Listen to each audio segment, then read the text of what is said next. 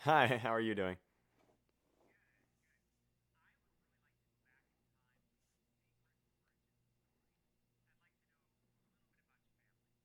Sure. So uh, we live here in Kansas City. Um, my mom and dad are both uh, engineers, have engineering degrees. Um, they both don't do that now.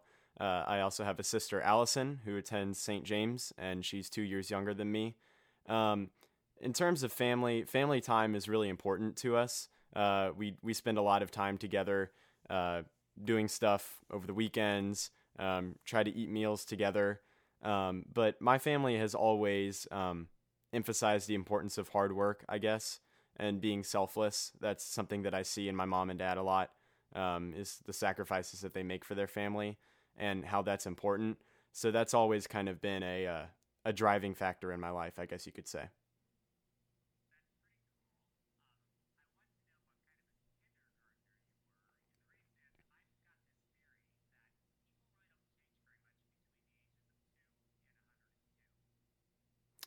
Well, I don't know. I might disprove you there because, um, well, it depends on who you ask. But I was, uh, as a kindergartner, I was very loud and annoying, and I guess I am still very loud and annoying if you ask my sister. But, um, but uh, as a kindergartner, um, I like I said, my parents instilled that value of hard work, um, and I found pretty quickly that I didn't want to let people down. Um, I felt like, for better or for worse, that if I didn't get good grades, that or didn't work super hard, that I was letting people down. Um, that was something that I would figure out later in life. That that's not that's true in a sense. Um, I also had some social struggles uh, when I was a kid um, that I've been able to overcome, um, but that kind of allowed me to or uh, help made me not uh, able to communicate as well in kindergarten um, but it definitely did get better uh, but as a kindergartner um, i definitely did find that performing aspect um, i remember our kindergartner kindergarten play i was cast as the rooster in a little show called cockadoodle dandy which um, yeah it's just a funny show um, and so i was the main part uh, and the video is still there and it's just very very funny because I just went for it. You know, I had absolutely no regard for anything and I just I just went for it and it was a lot of fun and that was the first time I'd really gotten into acting was kindergarten play.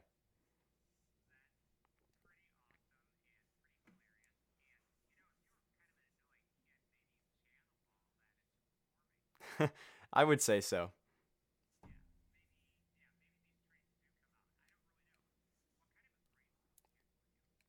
in grade school, I definitely tried a lot of new things. Um, my dad was a huge advocate of this, and I really just can't thank him enough for allowing me to try everything, right? Because there's some dads that, you know, are really strict about your kid has to play sports. Like, I really need you to play sports, um, or I really need you to do this or do that. Um, but my dad, not only did he let me try it all, but he got actively involved in it. So, if I was doing baseball, which I did until sixth grade, you know, he was always trying to coach. You'd go play catch in the backyard. If it was basketball, same thing. You know, we'd always go to the gym, work out. Um, for running, exactly the same thing. But then also theater, which is totally different. And what he did was super cool because um, he learned how to do the lights uh, for the shows, and he programs the lights now and designs them for all the shows that I do. Um, and he allowed me to try theater, which is totally different from sports uh, and then Cub Scouts as well. Uh, I did Cub Scouts, graduated as a Webelo, didn't move on to Boy Scouts, um, but I, I definitely got to try everything, and I was a very curious grade schooler, I guess you could say.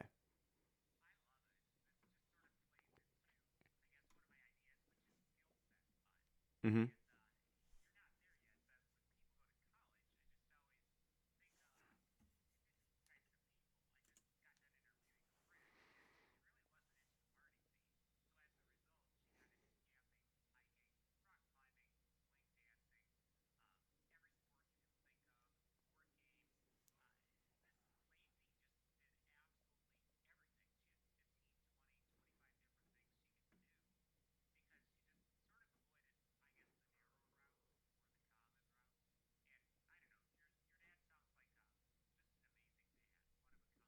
Absolutely. Mm-hmm.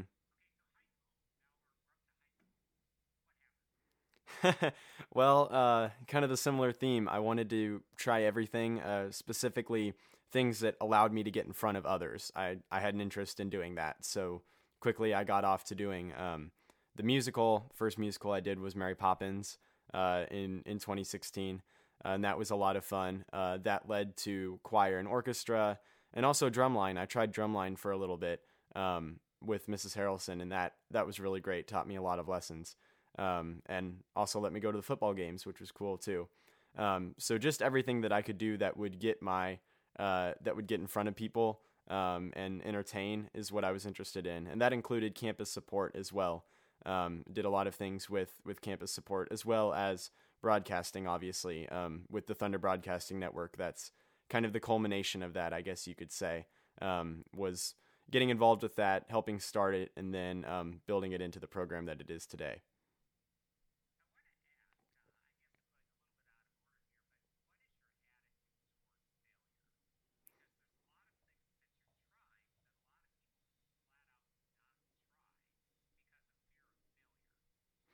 Well, I felt like when I was um, when I was in grade school, uh, the fear of failure always had been presented to me as a learning opportunity, um, but I had never really received, I guess, blowback from failure um, until high school. And I think that when I when I like when I talk about things that I can't do, the first thing I always think of is dancing.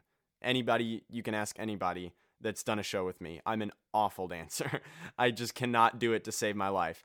Um, and so um, when I was cast as a specialty dancer um, in one of the shows, much to my dismay, because I knew that I would have to uh, really work on this and and get it down.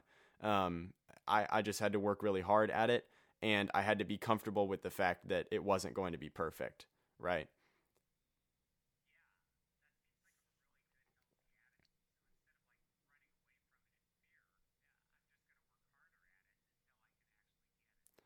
Right. Yeah. So I, I had to work really hard at it, and I knew that I was not going to be as good as everybody else on the stage. I was not going to be the best guy dancer out there. Um, but and it took me a while to feel comfortable with that. Um, but after I did, it just allowed me to be more free and not have to worry about all the other effects that come along with you know constantly doubting yourself.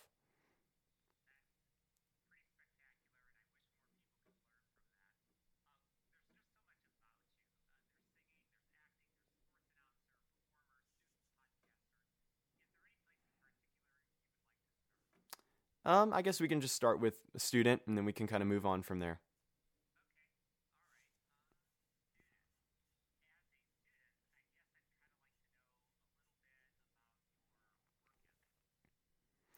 Yeah. So, um, as as you may have figured out, you know, working hard is is important, and that's something that's kind of been instilled in me. Um, but I always like to. I'm I'm a very planned person. I always like to kind of have a plan. I'm not somebody that's like, oh, let's just get in the car and then we'll drive around and then we'll find something later. You know, like I'm always like, let's have a destination in mind. Even if that destination changes, we should just have a destination in mind. So, go ahead.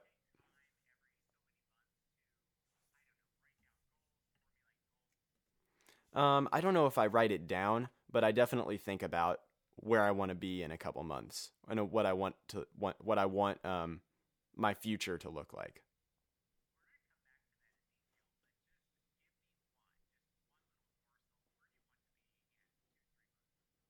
Um, well, I definitely want to feel like I understand the I'm going to college. So I I want to feel like I have a good understanding of college and that I I don't want to feel overwhelmed.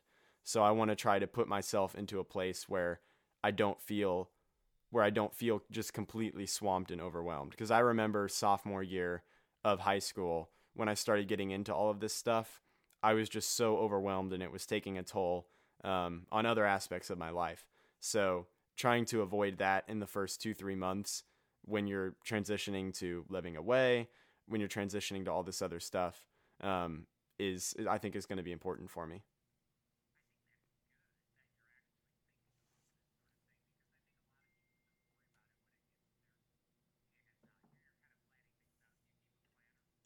Um, I definitely I keep a calendar, and this is one thing that I would say for my family. We have a shared family calendar that we can see across all our devices, our phones, computers, whatever, and that is just like the best piece of advice I guess I could give any family would be to have a family planner because you can just see what everybody's going to be doing at any time, right? So if I want to go out with friends, I can just look at the planner and say, "Oh, you know, my mom is busy then, but it looks like the car's available so I can use it and we'll be good."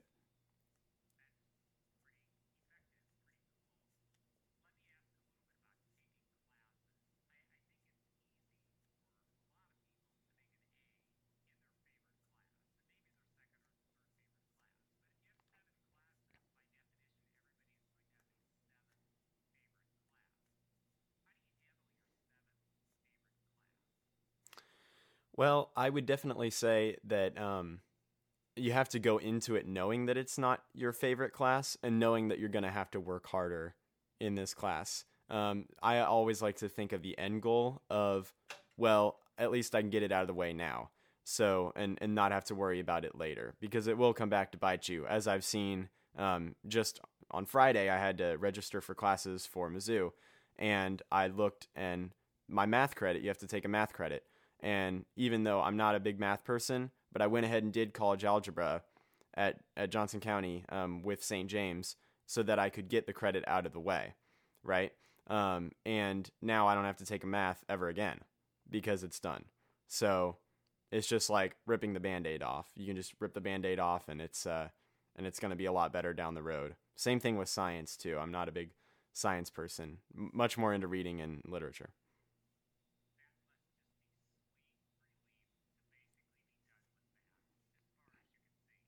As far as I can see, yes.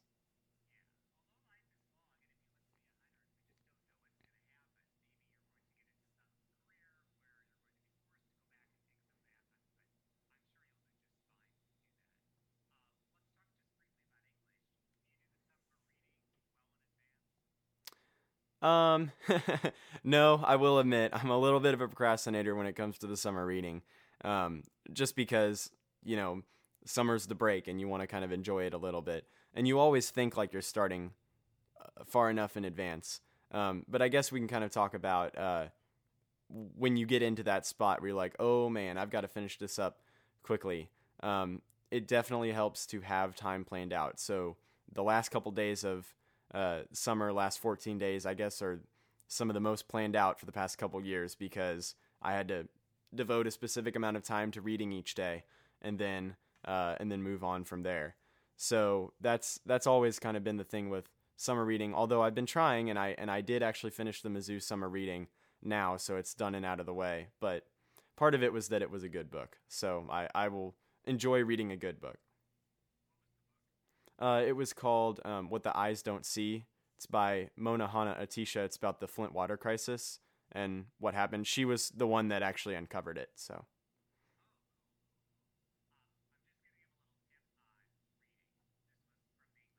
Mm-hmm.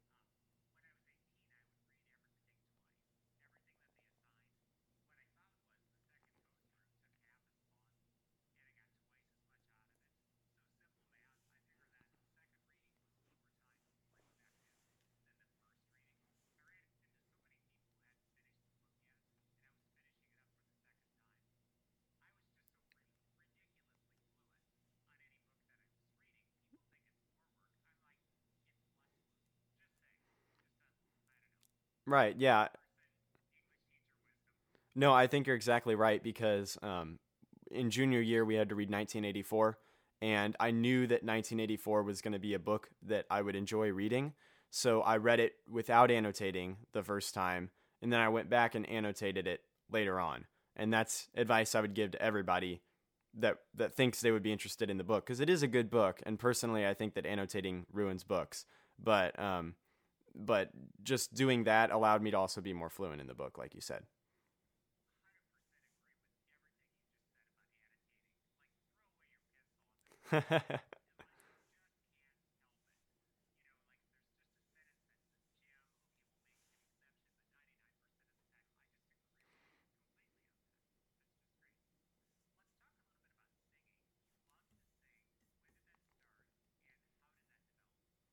Well, the first uh, musical that I was in was Mulan Jr. in 2012, and I guess that was kind of the birth of my singing career, I guess you could say. Um, shortly after that, um, we were able to take private voice lessons.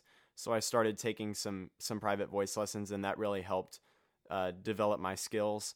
Um, by November of 2013, I had a uh, a lead role as Young Terk in Tarzan, um, which was one of my favorites. And so uh, that was really fun because I, I got to do a whole song by myself. Um, and then after that, I was like, you know, I, I kind of like this. I like singing. Um, it's it's a lot of fun, and so I knew it was something I wanted to do in high school. So I started doing it in choir, and uh, and then dabbled in soloing as well. I I took a solo uh, vocal solo to contest um, sophomore and junior year. Obviously, not this year because we didn't have it, but it was uh yeah, it was really good to do that because it was just a different skill.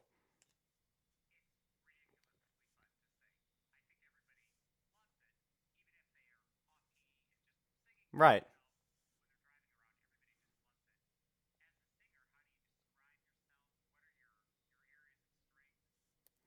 Um, I don't know. That's a tough question. I, think that, um, I mean, part wise, I'm a baritone, which means that kind of in the middle of a uh, standard male range, uh, you have the tenors on the top and then the basses on the bottom and baritones in the middle. So I'm kind of in the middle. Um, baritones have some pretty powerful notes um, in the middle of their range that you can just belt out. It just sounds really, really good. Um, you can just power through those notes. Um, think Valjean and Les Mis. That, that would be a baritone part. Um, so I would say that that I can excel in that and bringing a lot of power to it. Um, my range may not be as high as some professionals, and we can talk a little bit about more of that more of that later about high ranges nowadays.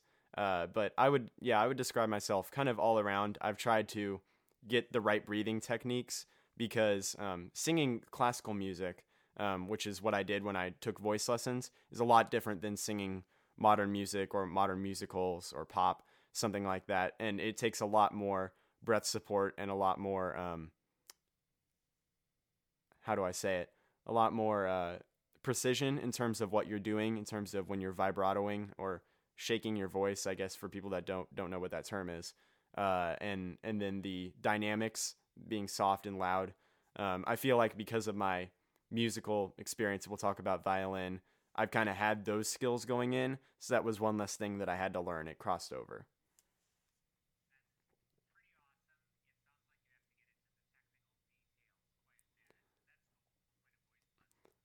Well, I would say I would say that's the next level if you're trying to to really go into a more professional singer kind of mindset.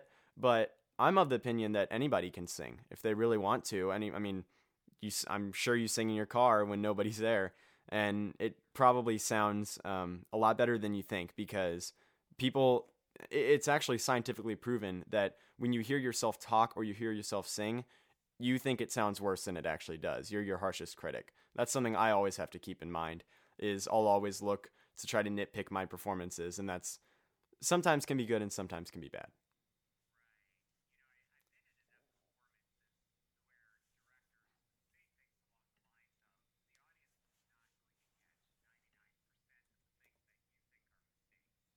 Mm-hmm.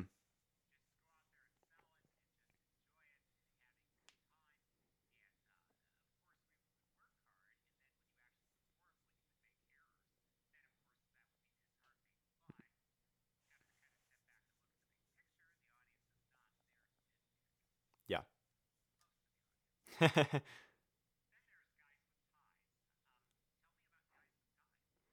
Yeah, so the Guys in Ties uh, started in 2017 when our choir teacher, Mr. Cole, took um, some members of the Barbershop Harmony Society um, to St. James and they taught us the basics of barbershop music. And what's fun about barbershop is it has a very distinctive sound. Um, there's some very specific technical things that go into arranging a barbershop piece um, in a barbershop style. Um, for any people that's familiar with music, it's a lot of seventh chords um, so adding the tension in a chord um, is really important so that it can be resolved later. Um, and then moving parts in specific ways. That was what makes it sound barbershoppy. So um, I just kind of fell in love with that style. immediately turned to Evan and Aiden, who are two of my closest friends, is like, hey, you want to get a quartet together? Just try it out, just see what happens. And and they were like, sure. And then we looked for a fourth member, and we stumbled along none other than Caleb Walters, who's just an amazing person um, and a great vocal talent. And it's interesting because he has a pop background. He's never been professionally trained. Um, the rest of us have had private music lessons, um, either with other instruments. So even today, he still can't read music to uh, to the level that the rest of us can. But he provides kind of a different aspect of it because um, because he can tell us um, about the feel of the music a lot more just from somebody else's perspective. So it's good that we kind of vary in that way. Um, and then it just kind of grew from there. Uh, the first year would definitely, um, it sounded good, but we were definitely still learning each other's voices and learning how to work with each other um, because, you know, the voices have to blend. You have to have the same feel. And so then you know, by senior year, we were able to get songs done super quick. I think the one we took to contest, we we didn't sing it together until like 48 hours before the performance, but that was just how comfortable we felt with each other um, that we could just pick something up and go right with it.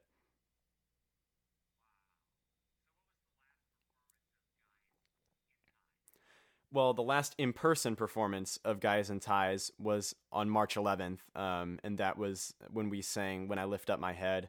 We actually sang that in late February um, for uh, for our competition, uh, and we did we did really really well in that competition, and so um, we were very happy to support the school along with the girls and pearls. They they also scored really really high as well. Um, we were very close.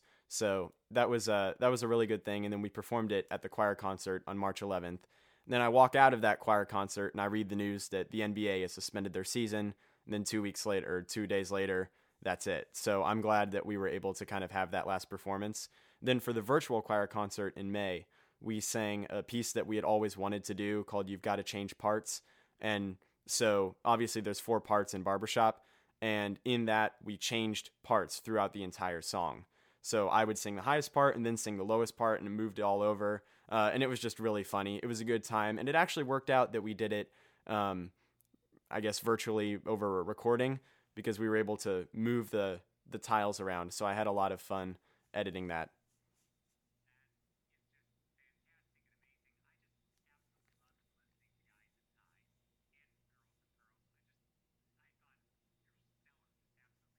Thank you.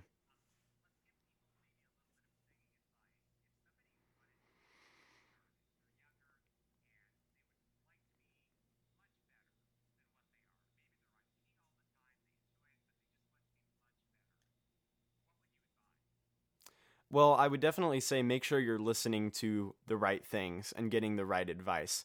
Don't try to sound like the pop singers of today um, that you may think of because a lot of that is not real singing. A lot of it is electronic or processed, um, specifically for guys. Um, when you listen to a pop song like a Charlie Puth or somebody like that, their range is so ridiculously high that you will damage your voice if you try to sing those songs all the time. So knowing your knowing your range I think is a really important thing so that you don't blow out your voice because I know a lot of people that that just try to sing really high and it's just not there. It just doesn't sound good and you're damaging your vocal cords. So vocal health is a really important thing um, when you're trying to get started because it will help you build stamina later on. Um, another important thing is breathing. Um, basically, people say diaphragm or chest or whatever. I just think it of make your belly bigger and then bring it in when you're when you're singing and try to control your breath so you're not using it all at once. Um, that's kind of a really two two quick things, um, but a lot of it more than you would think is make sure you have the right example.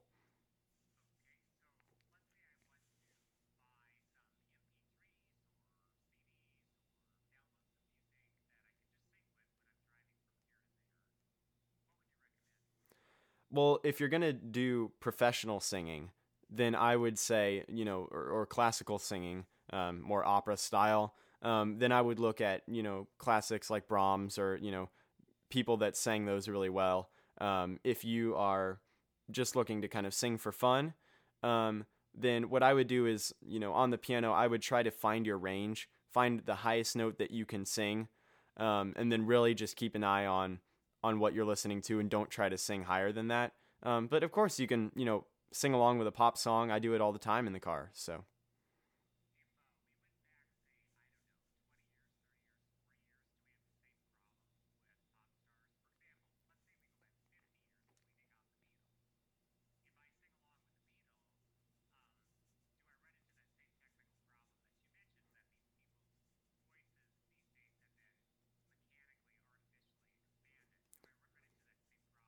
No, no, you don't run into the same problem 50 years ago unless you're listening to like screamo rock, and then obviously you don't want to be doing that unless you're going to be professional at screamo rock because that will really damage your voice quickly if you don't know how to do it properly. Um, which I don't.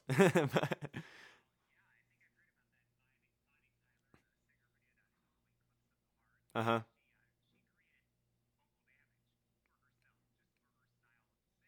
Yeah.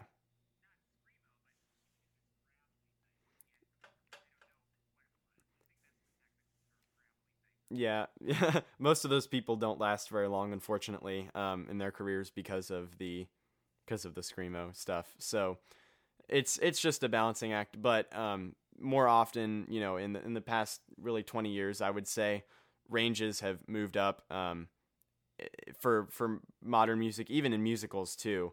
Um, some of the stuff that they expect you to sing is really quite interesting. And the other thing is, if you're a kid, you have to know that your voice is changing your voice doesn't actually settle until about 25 when you're a male. Um, for females, it's it happens earlier. Um, but when you're going through puberty, that's a big thing. Um, that your voice is really changing. I remember when I did Mary Poppins, I was cast as Michael, and I had to sing a lot of high things because you know I was 14 and the role was designed for an eight year old. So um, there was that. Uh, but I remember as soon as I stopped doing that show, um, and stopped singing those high notes, within two weeks, those notes were gone. And I've never been able to sing them since. So a lot of it is practice, um, literally every day, uh, if you want to be able to to sustain a range.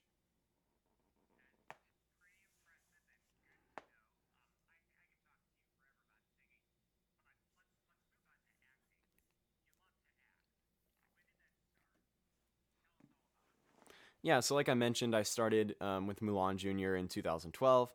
Um, that was my first show. I did it at Christian Youth Theater. Um, that was what was recommended to us, and I had done a couple camps there that weren't really shows; they were just showcases. Um, so I, I, had experience with the organization, um, and I really liked it. Uh, and so I started with Mulan. Excuse me, I was cast as a, a little Hun soldier uh, in Mulan. Uh, the next show I did was Beauty and the Beast, um, and I was cast in Chip uh, as Chip in that. So uh, from there, it just kind of moved forward, and I, I caught the acting bug.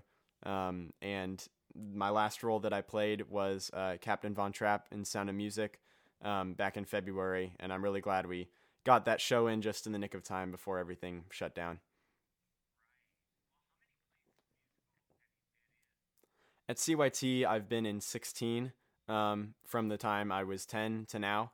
Uh, and then uh, at St. James, I believe I did five or six. Um, yeah, so I've, but I've really enjoyed doing community theater.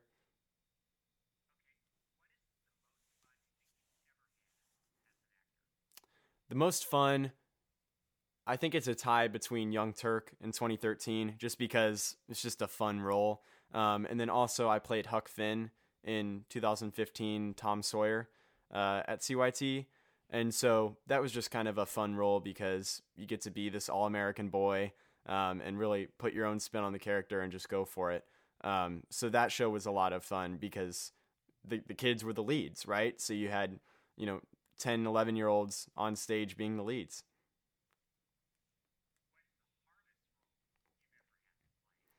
Definitely Captain Von Trapp because you have to get into a mindset that you can't that you can't relate to directly, right? Like I'm not a dad, so I can't relate to um, what it's like to go through that, um, or you know what it's like to be strict as a military person. So I really had to kind of delve into okay, what would that look like and spend a lot of time just thinking about it.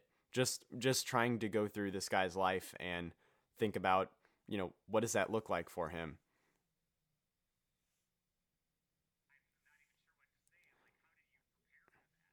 Well, a big thing is don't watch the movie. Um, I did not. I had not watched. Well, maybe when I was young, but I had not watched recently The Sound of Music, and I didn't watch it until after we did our show. And the reason was because everybody has this image of what Captain Von Trapp is, right? It's Christopher Plummer. And I remember the first time I walked into rehearsal for that show, the director was talking to me about my character, and she was like, Matthew, you are not Christopher Plummer, and that's a good thing. So I don't want you to play Captain Von Trapp like Christopher Plummer. You should play him like Matthew Newkirk. So I was given the license to do what I wanted with the character. And um, honestly, you know, my parents are such a great resource for me because they're not actors, they're just people. And that's who I'm performing for, just people. So I can ask them, hey, you know, what do you guys think about this? You know, is this something that's coming across to you? Um, so finding your audience and talking to your audience is a huge part of it. Um, I remember I uh, was on a road trip with my dad, and I was driving, and we were running through my lines, and the character work that he unintentionally did with me was more valuable, really, than any other character work I did for it, because it's just, I mean, he he just offered you know advice different different ways that I could do this. They're like, hey, I think it it might make sense this way to try saying the line, you know, in this kind of fashion, and and definitely help me change the character into something that was really cool for the audience to see. As a dad and as a person, just as somebody that enjoys watching theater.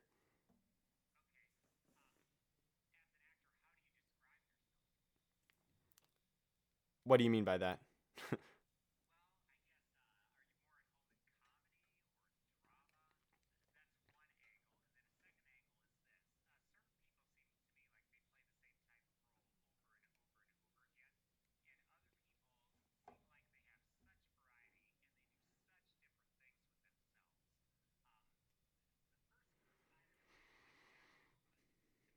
uh huh.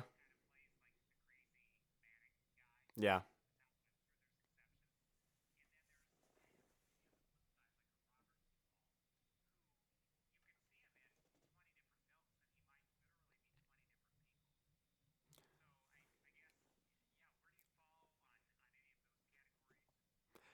Well, I, I mean, it's important to mention that I've been in ensemble um, in quite a few shows. Um, so, but you know, developing a character in ensemble is always fun, um, and then also dancing. So that's kind of one aspect. But if you just took those experience out of my career and we focus only on the named roles, um, I definitely think there's a lot of diversity in the roles that I've played, um, and I feel like I have a good understanding of how to do um, drama and comedy. Um, I've done some Shakespeare just a little bit, um, not a ton. Um, I definitely feel more at home with comedy, um, I would say, because I feel like I understand comedic timing um, just from many funny people in my life uh, and, and kind of having enjoyment of comedy. Um, but like I said, Captain Von Trapp was a different kind of role because it was definitely serious and he has to change throughout the show from this old gruff guy to somebody that has a lot of life now um, because he's found somebody that he loves and has found his children again. So that's a big part of it, um, and was something for me to really to play with. Uh, but I feel like after that, I'm a much more well-rounded actor.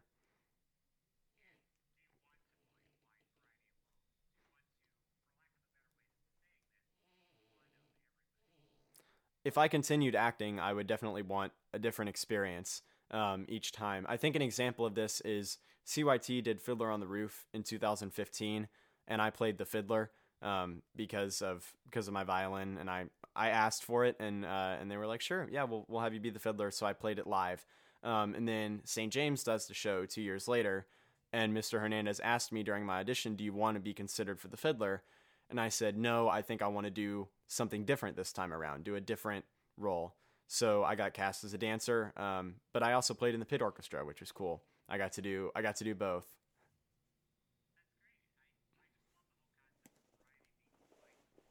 Yeah.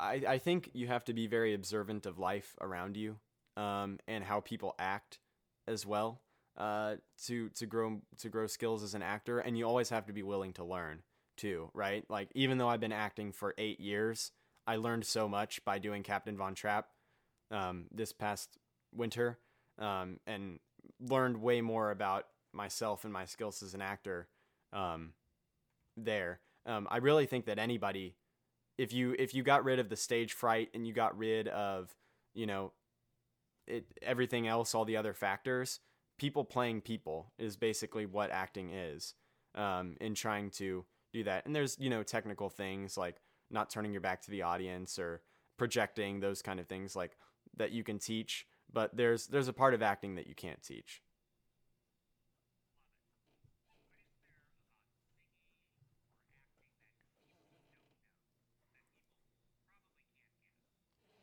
I would say a, a, lot more people could do it um, than than you think. Um, a lot of it is, you know, obviously I'm, I'm sure you know, but the number one fear is the fear of public speaking, and I think that gets in the way of a lot of people wanting to do singing or acting because they feel like it has to be in front of people and it has to be um, you know, this thing and oh, actors never get nervous on stage. Like I can tell you as a fact that's not true. Every time before I go on stage, I'm always one of the most just super nervous. But as soon as I get on the stage, then I'm able to kind of focus at the task at hand um, and and not worry about all the other factors. And I feel much more at home, I guess. But waiting backstage, those first five minutes before you go on, that's the worst time. And so, um, so I think that's something people don't know is that actors get scared too. Everybody gets scared.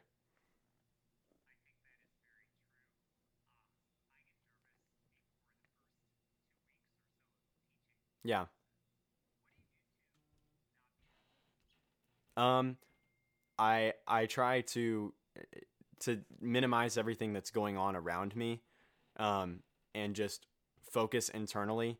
Um, I also I also like to pray. you know, that's part of it too. Just say a quick prayer, take a couple deep breaths, um, and just focus on what's about to happen, and kind of run through things in your head. That helps me um, when there's a lot of distractions going on around me and when people are trying to pull me in different directions, um, that's where things can can get a little hairy sometimes.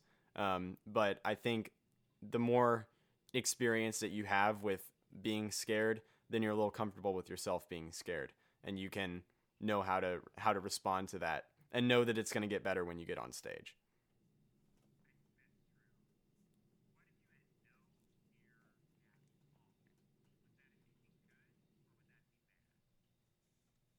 That's a really good question.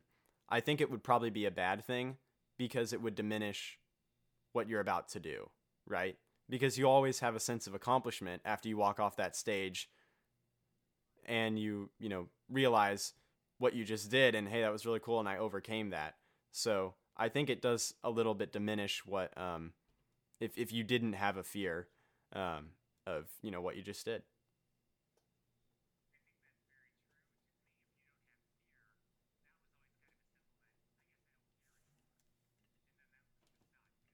Mm-hmm.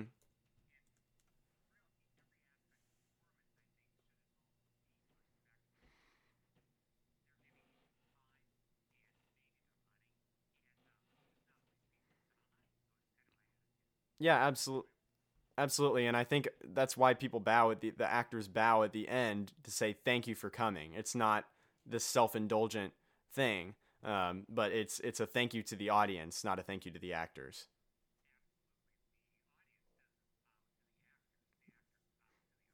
Exactly.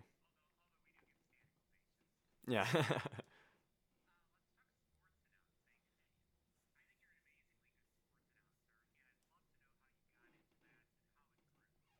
so I actually have a specific story that turned into a really good college essay.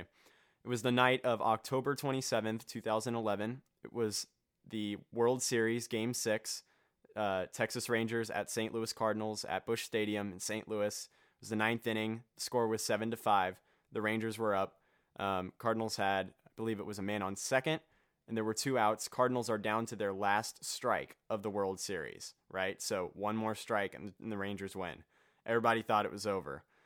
Then David Freese comes up to the plate, this hometown man from from St. Louis. He gets up there on a 3-2 count. He whacks a uh, a double right over the head of the right fielder Nelson Cruz. It hits the wall. Both runs score that were on base, and it's a tie game, seven seven. And I remember that moment so distinctly because I was sitting in my parents' room, was watching on their 20 year old TV that they had on the dresser. Um, because I, I couldn't be downstairs, so I had to be in there. And my I think both of them both of them were asleep at that point because it was pretty late. It had been a it had been a pretty late game, but I remember the the volume wasn't very high, and I could just kind of hear the the crowd cheering. I couldn't really hear the commentary, and so I just started commentating the game in my head, and throughout that entire inning, just doing the commentary, and then it went into extra innings, and then of course David Freese hits his walk off home run in the eleventh inning again to cap off the night, and I remember calling that in my head, calling it, um, just calling the moment. Uh, and so after that, I always knew I had an interest in it. So every time I would play a video game, I remember uh, MLB 2K12 on the Wii. That was the game. I would play that game. I would turn the commentary off um, and then have the other sounds and then just commentate the game while I was playing. Um, and then I had an opportunity in 2014. We went to Denver, Colorado to a Cardinals Rockies game. And uh, they had this booth in the outfield area for the kids, and it was a booth where you could go and call half an inning of the game, um, your voice over the actual broadcast.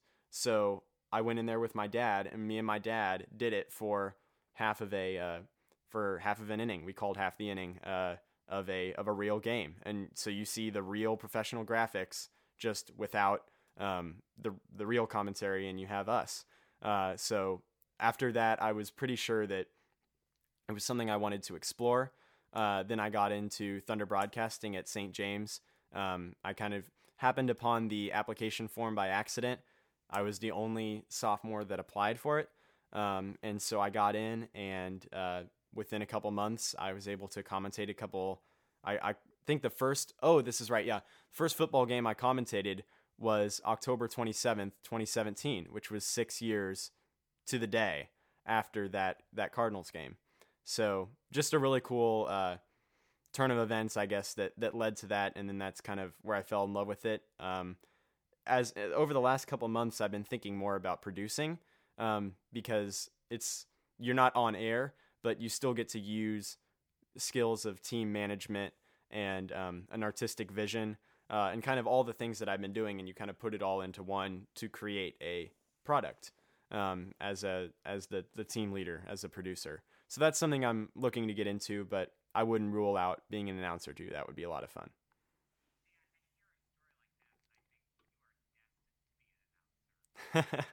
well, we'll see.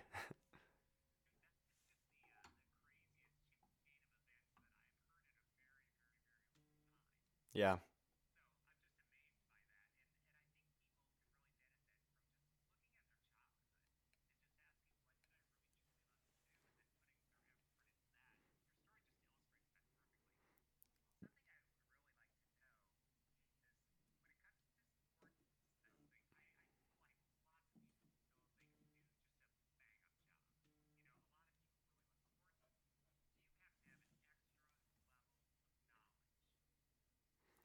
Um, I, I mean, here's the thing: anybody could commentate the Super Bowl, right? Anybody could do it. It's not that hard. Um, most people know the players in the Super Bowl, and and most people could commentate the Super Bowl.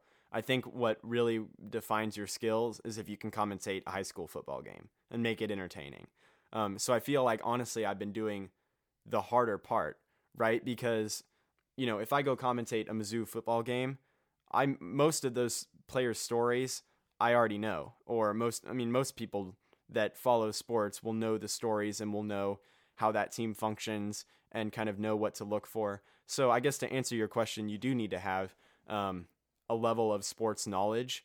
Um, but I think the more obscure the sport or the more obscure um, the platform, the uh, the more knowledge you have to have to be able to make something that wouldn't be entertaining entertaining.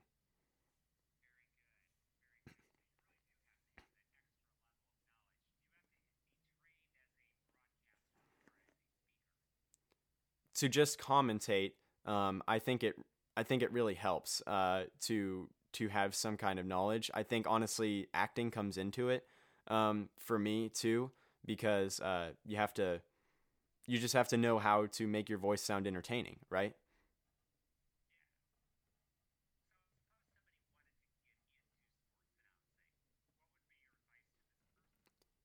Find people that you that you appreciate how they commentate, and um, find people that you like to listen to, and um, and try to gain something from them. But I think the biggest piece of advice is just start. You can start by watching anything, and you know, start the way I did. Um, find a, a, game. I know there's not many on right now, but there are some. Um, but or you can go on YouTube and find all kinds of games. But find a game and just start commentating. Just try to get it going. Maybe even do it with a friend too over Zoom. That can work too, uh, and it would be a lot of fun. Just jump in, and then, and the, yeah, no, then the opportunities will will come later if it's something that you feel like you're interested in. But a lot of people want to do it, and so that's why, um, honestly, I'm looking at producing as well because a lot of people want to do sports announcing, and it's uh, it's a very very tough uh, thing to get into, and I don't know if it's it's not necessarily like self doubt that I like I know I can do it because I've been doing it for the last three years. Um, but in terms of job stability and those kind of things, producing is a little more stable and also makes a little more money. So th- those are all kind of factors to consider. Absolutely. The producer makes more money because when you think about what the producer has to do, they have to manage what they're saying in addition to what every camera is doing and all the graphics and all the highlights and all the advertisements. All of that is run through one person when it comes to it who is sending it out. Um, in addition to being a team leader, being somebody that can work on the fly because things go wrong all the time with live broadcast. If that's one thing I've learned with doing live broadcasts, that's something always goes wrong, and it's just how quickly can you adapt to it. So the producer absolutely makes a, a heck of a lot more money than the than the on air talent.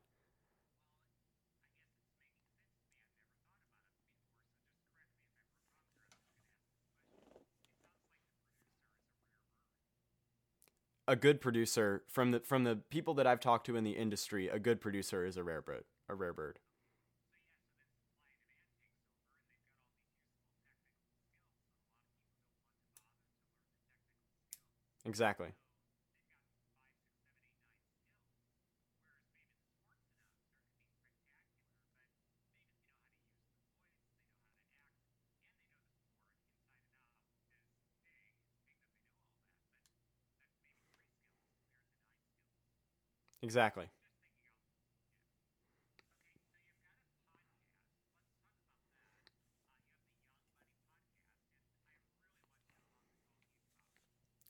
Yeah, so Connor had always been um, Connor, my my friend. He had always been bugging me about making a podcast, um, and we just kind of decided, hey, you know, we're both into finance stuff now. He started on Robinhood um, investing when he was uh, when he turned 18 back in October, I think. Uh, and my birthday was in late March, which which worked out for me really really well because I literally got in right at the bottom of the market. Um, but I mean, we'll we'll talk about it later. But it's not so much about the gains as it is about the experience. Um, but we we just decided, hey, you know what? Let's just try this. Let's make it a podcast. So we signed up for a free trial of the podcasting software.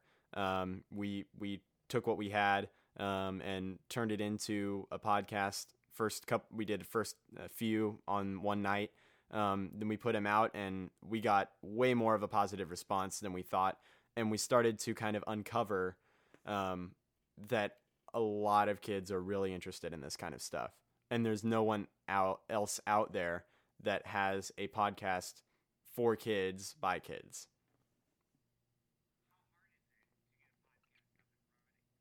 it it might be one of the easiest things to get a podcast up and running. You don't need a big distribution system. You don't need a fancy mic like the one I have here. You literally could get it started with your phone. We have filmed uh, episodes with our phone. So you really just need a phone at the basic level. If you have a computer, even better because then you can start to really get into editing.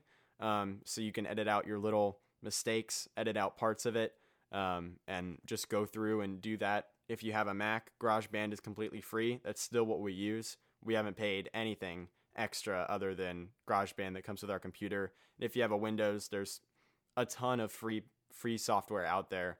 So it really doesn't have to be this fancy thing.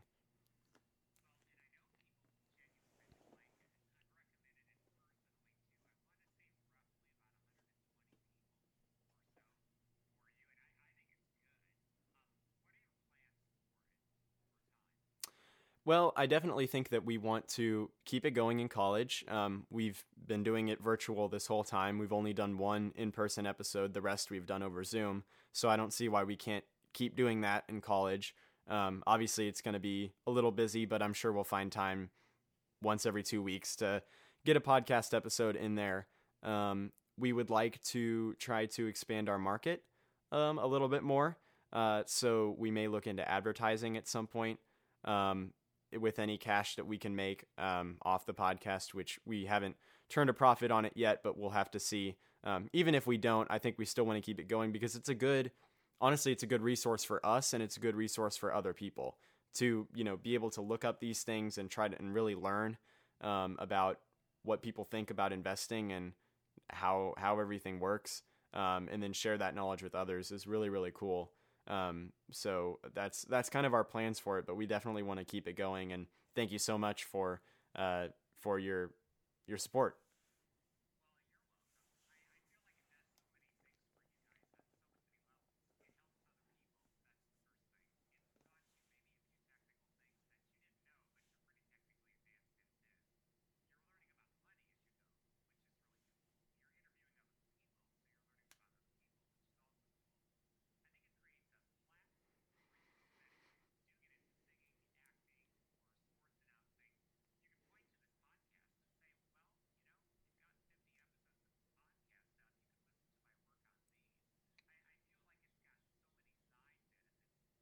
Mm-hmm.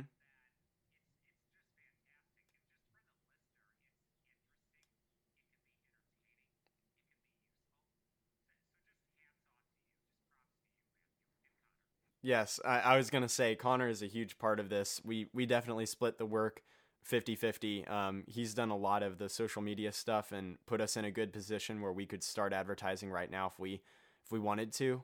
Um, so if we're able to make a profit, then we'll definitely begin um, advertising and really try to get the word out um, about it because, like you said, there's so many great benefits. And from the experience, from the um, the response that we've gotten, which has just been incredible. I mean, I don't think any Connor or I expected the podcast to to go this far. you know, um, in terms of our viewership, we are when you look at the graph, we're steadily climbing in terms of our downloads, which is exactly where we want to be right now um, and then hopefully we can kind of turn that curve. You know, we've been looking at maps with curves and we're expecting them to go down for coronavirus, but this is the one where you want to see it exponentially go up, right? As more people find out about the podcast.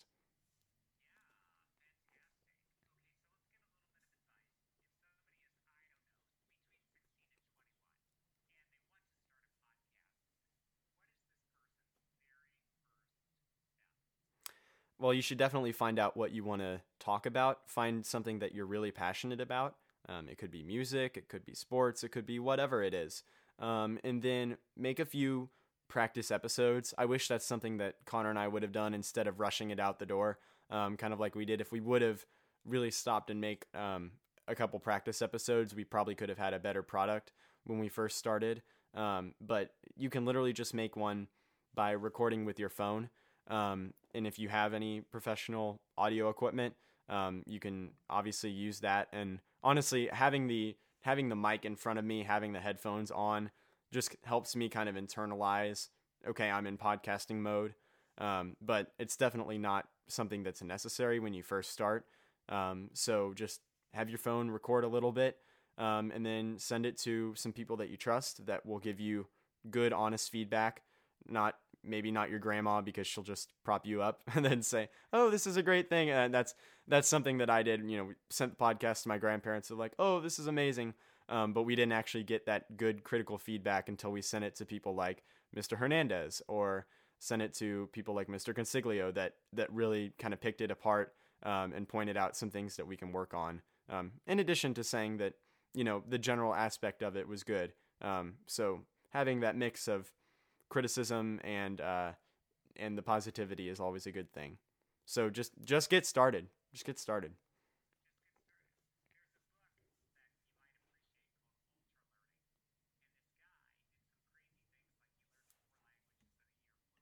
Uh huh.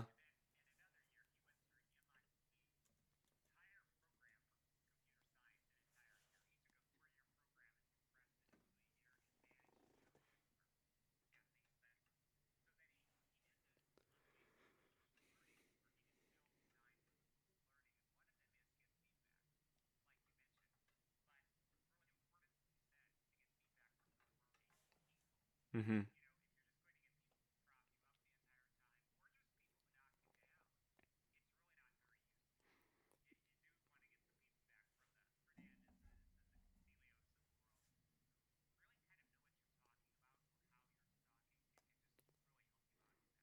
Right. This is why we went for the guys and ties. We went to Mr. Hernandez first to get feedback because we knew that he was going to.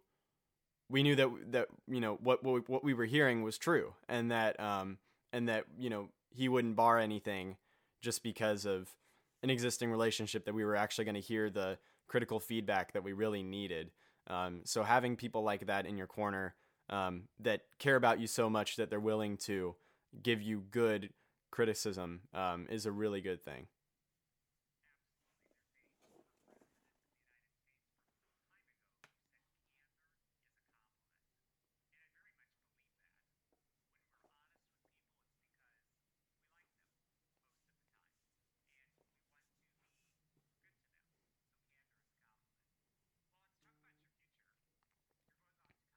Mm-hmm.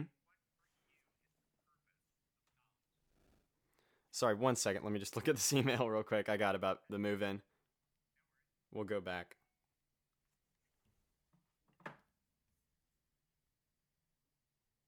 Wow, they have to. They're gonna wait a week to to reopen the site. What an epic failure. Anyway. All right, let's go back. I'm sorry. Mm-hmm.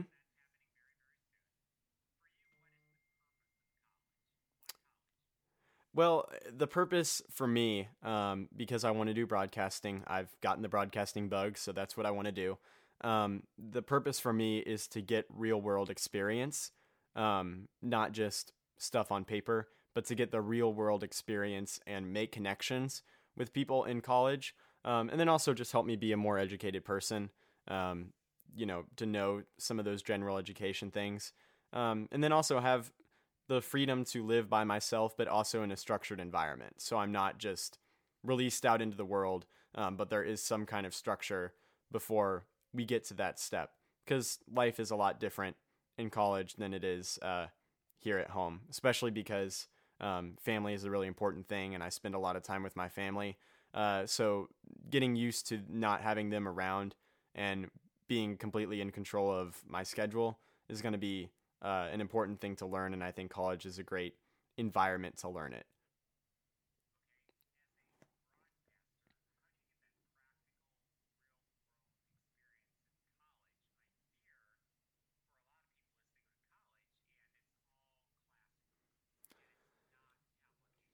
So this is where picking the right college comes in for me. Um, journalism is is so broad. Um, so when you're looking at broadcast journalism, I wanted to pick a school um, that was top tier because they would have the best chance to have these real world experiences, right? So um, a lot of journalism schools are on the coast and are super expensive. Think USC, Syracuse, um, George Washington, Washington. Um, uh, let's see, Maryland is another good one. Northwestern in Chicago. Um, all of those are really great journalism schools, and they're also going to cost you like 60 grand a year, which is nowhere near what um, somebody from the Midwest uh, middle class can afford. So um, my options were quickly dwindled down um, to Oklahoma, Arizona State, and Mizzou. Uh, so I toured all three.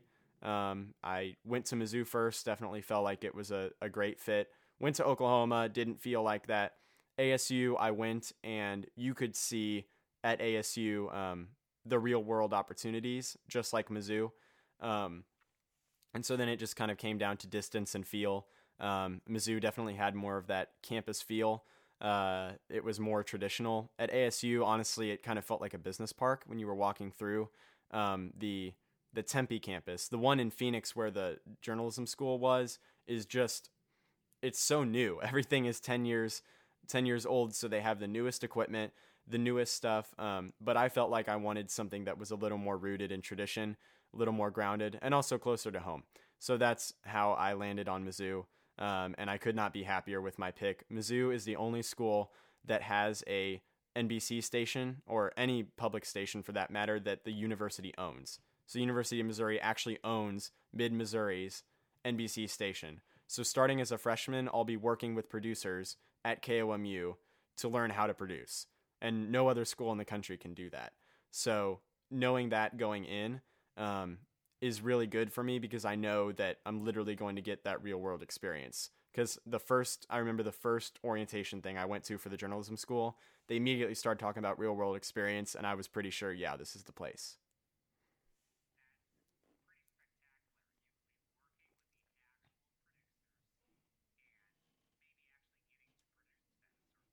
Yeah, as a freshman.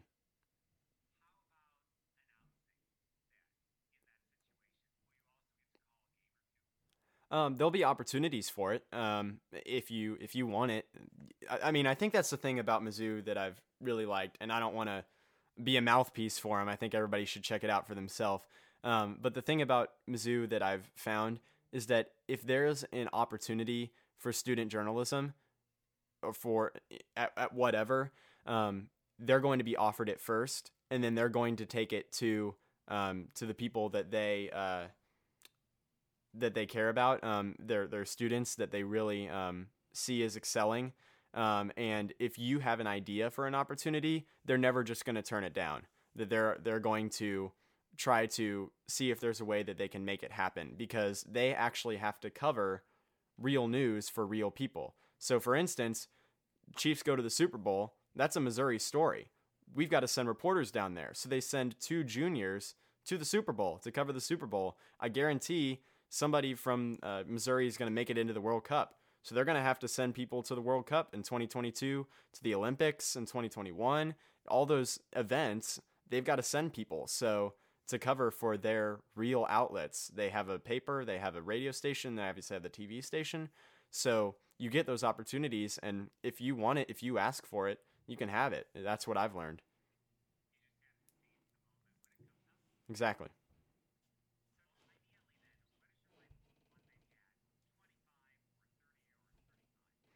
Well, I hope I'm working in a place um, where I feel like I'm still learning things. Um, I hope that my connections at Mizzou really help me to be able to get a job. Um, the J School has a 99% job placement after graduation at Mizzou, um, and most of those are are pretty good jobs because you have Mizzou Tigers working in these new newsrooms, and then they go and they hire more Mizzou Tigers. So that's a uh, that's a big thing. Um, so I hope that I'm using my connections well um, and kind of figuring out what I want to do. I, I hope I'm traveling. I really like to to travel. Um, so I hope I'm able to do that um, before I might start a family. Um, so something like that when I'm 25 to 30 is what I would like to see.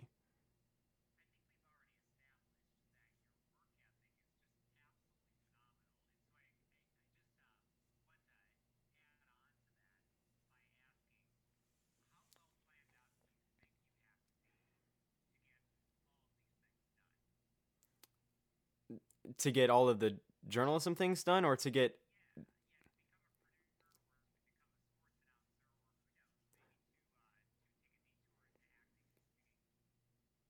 I think that um, uh, a lot of it honestly is kind of how I like to think about things is I don't want to go into things without a plan.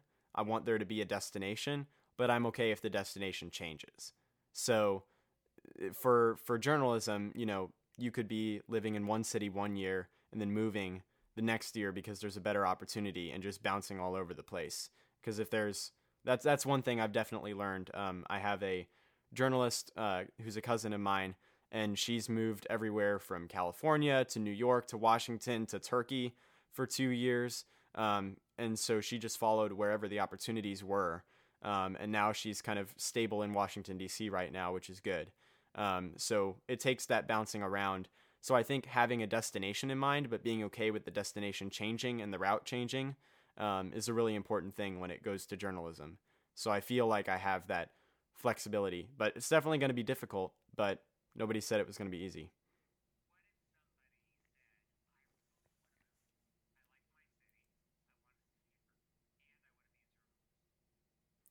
Well, I think that you know journalism is a really broad thing.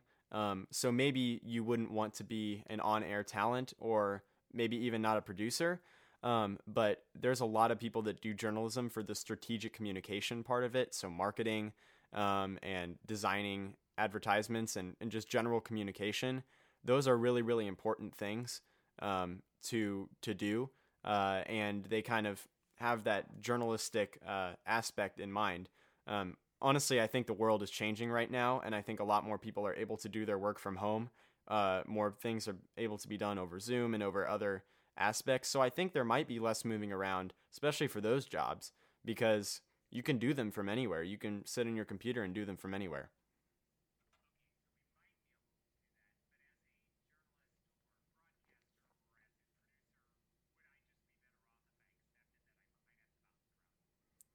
If you want to excel to the highest levels, then you're definitely going to have to be comfortable with bouncing around. For example, um, Joe Buck, who's you know an ama- uh, I wouldn't say he's amazing because I personally am I don't care for him, uh, but he uh, he's you know obviously one of the greats in terms of right now for for commentating.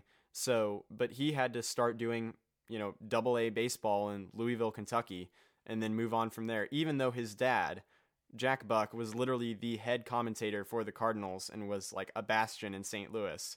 So it doesn't matter how well connected you are, you're going to be moving around. And so he moved a lot before he got his job at Fox, which is basically my dream job would be, you know, being able to just live in St. Louis or live wherever you want, travel for a weekend, do a game, come back home, and then you're good to go. Yeah.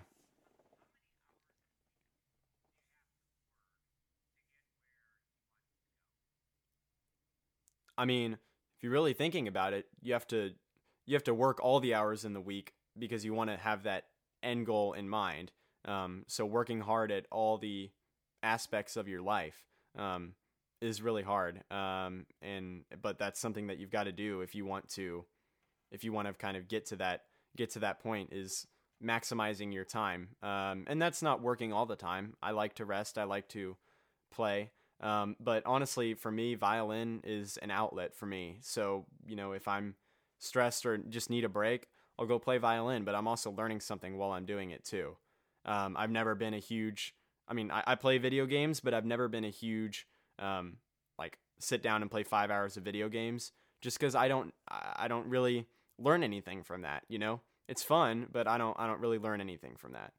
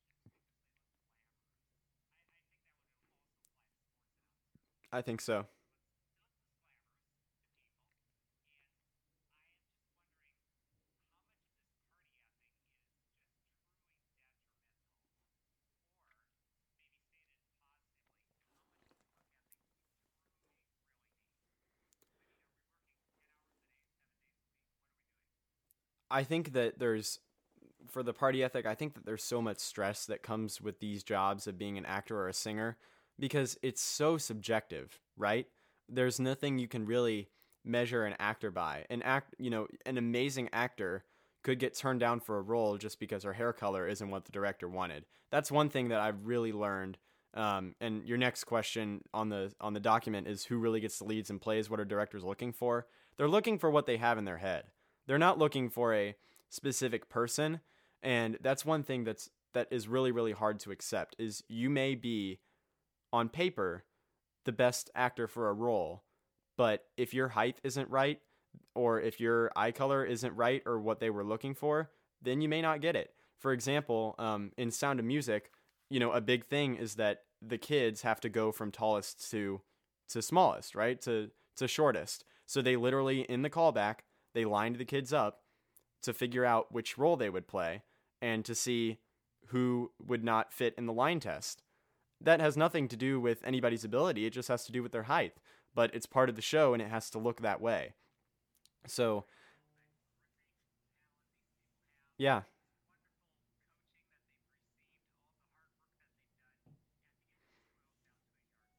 Exactly. Exactly. So that's uh something to keep in mind and I think that that's why you get the party um ethic one because it's glamorous and so they may think that um you know partying is is part of that glamour um, even if it's on a smaller scale. Um, but then second, I, I think it's just an outlet for those people because you know it, it like and, and I guess for me too because it's like you've got to take a break sometimes from being judged all the time by nothing by things you don't have control over.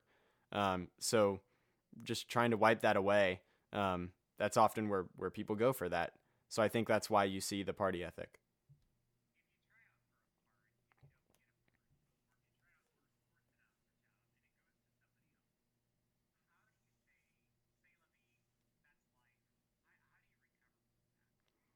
Um, I, I always, you know, when I get down, I always like to go back to things that I've done before that I'm proud of.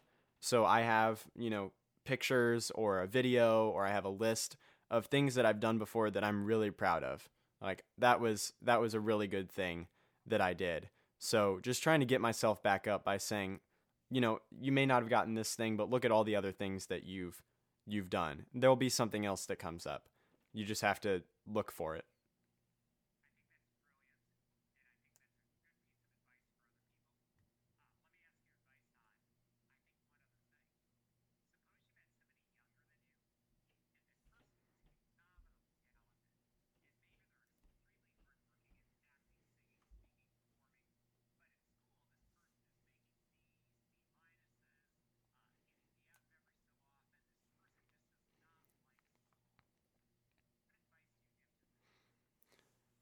You said they don't like school. Is are they getting D's because they don't like school or because they're working too hard on everything else?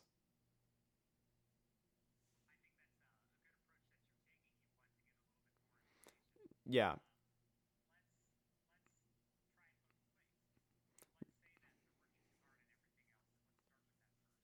So if they're working too hard on everything else, um, then then I, I think firstly, I think part of it, honestly, the reason why I was able to do so much in high school is because I had phenomenal teachers.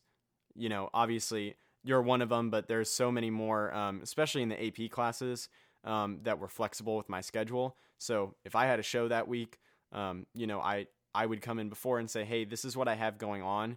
Is there any way that you can help me um, to get through this? Um, is there any way that I can kind of try to make up things later on or get stuff done in advance?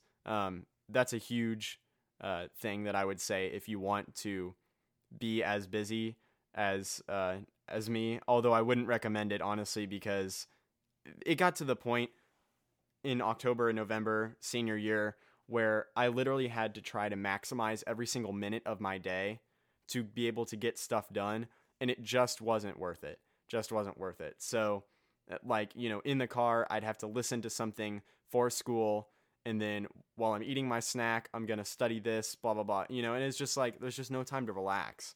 Um, so it definitely took a toll. So I think that's um, something that's really important. But anyway, back to your question. Um, yeah, I guess I would try to figure out what what um what the problem is, and if they don't like school, um, then I think I would use the incentive of college. You know, you don't want to be taking these classes in college, so you you should try to get them out of the way now, um, and and get your grades up now, uh, so that you can have that aspect later on. And you know, you don't have to get A's. Nobody said you have to have a 4.0 GPA. Um, but there's definitely, you know, better ways to do it. But uh, honestly, I think something with education is that um, sitting in a classroom doesn't work for everybody. Sometimes they need more hands on, more one on one instruction. So I think finding out what learning works for you, um, and especially, you know, if you go to a school where the teachers are willing to work with students, then go talk to your teachers because that's what I did and it really helped me.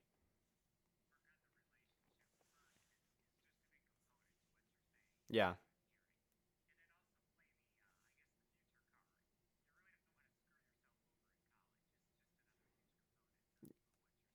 Yeah. I'm really glad that I, like I said, I got that college algebra done. I got some APs out of the way, so I don't have to worry about it in in college.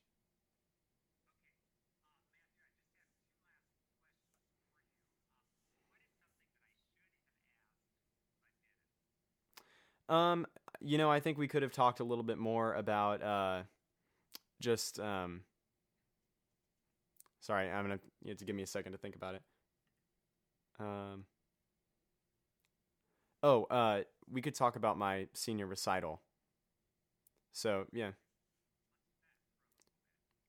So my yeah. So for my senior recital, um, I was planning to have it in person on March twenty eighth, twenty twenty. Um, I we had rented a small theater for 175 people. Um, I, I, guess this kind of goes into the work work ethic, like you were talking about, um, and dealing with things that go wrong. Um, so obviously, you know, around March 15th, 16th, we were very sure that this was not going to be able to happen the way that we wanted to. And in addition, it was going to be my grad party as well. So I was missing both things the senior recital that I had been working six months for, and um, and the and the grad party, which was supposed to be culmination of of everything that I had been doing over the last four years. So knowing that I wasn't going to be able to do that was a big defeat until I realized like, wait, I know how to broadcast things. It's like we can't get the grad party back, but I know that we can do the senior recital um, with with the broadcasting equipment.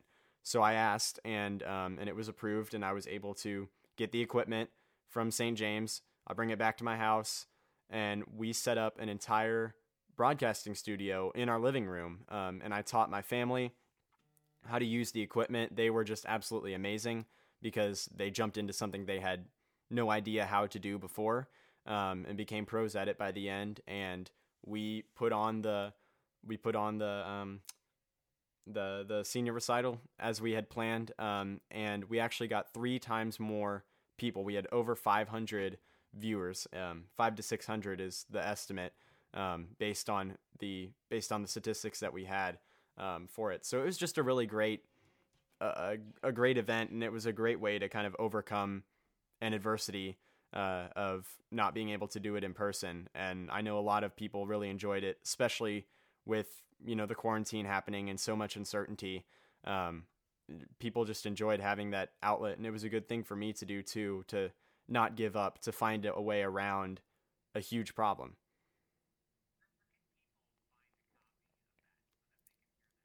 Yeah, sure. You can go to newkirkrecital.com um, and the link is posted there to watch the recital.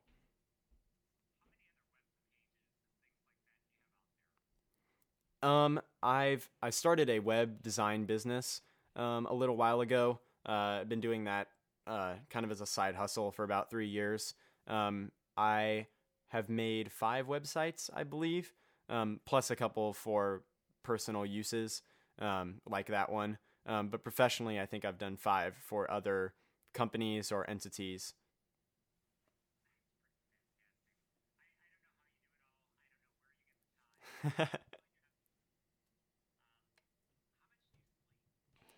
um, I over the school year, I got about five to six hours. And this is why I always tell people I was like, just I, could have dropped something. You know, I, I I didn't need to do it all. I could have dropped like I got enjoyment from everything, but honestly, I probably did need a little bit more sleep, and I don't know if I would recommend everything that I did to everyone. You know? And the other thing is I I tend to be a perfectionist sometimes, and I felt like I could have been more comfortable with just um you know, maybe I didn't need to stay up until 1 a.m. making that graphic for Thunder Broadcasting. That was kind of just to appease myself, not really to to to do that. So I think that's a big part of it. Um, but I've definitely tried to work on getting more sleep. Obviously, everybody's sleep schedule is wrecked by the pandemic and staying at home. But um, but I, I have been trying to get more sleep, and I definitely will try to do that in college. But we'll see how that goes.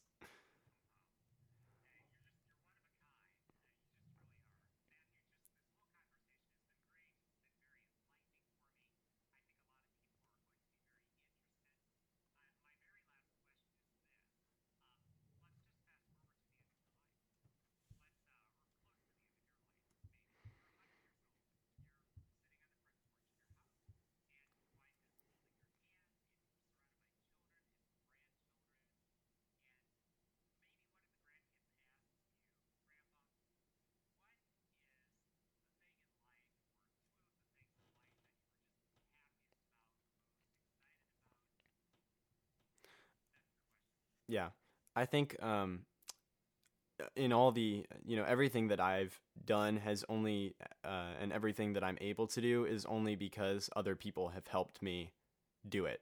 Um, it's always been about how other people have have helped me, um, and everything that I have is because of of other people um, putting their trust in me.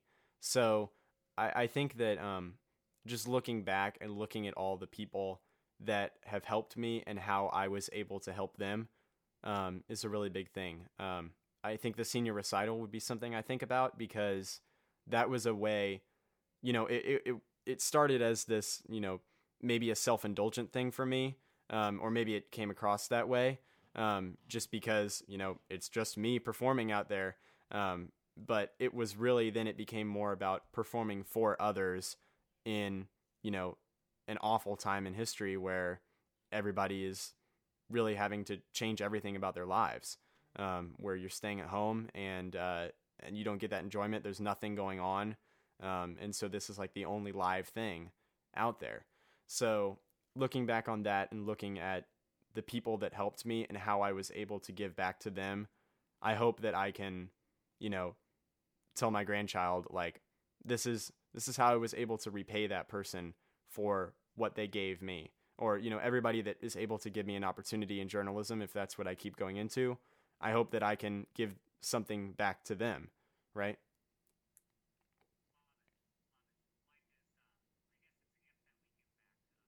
Absolutely. And give back to God as well yeah Yeah, thank you so much, Mr. Webker. You're uh, you're great, and we'll make sure to promote your podcast for sure because it's uh it's a great thing. You can learn a lot from it. So, but thank you so much.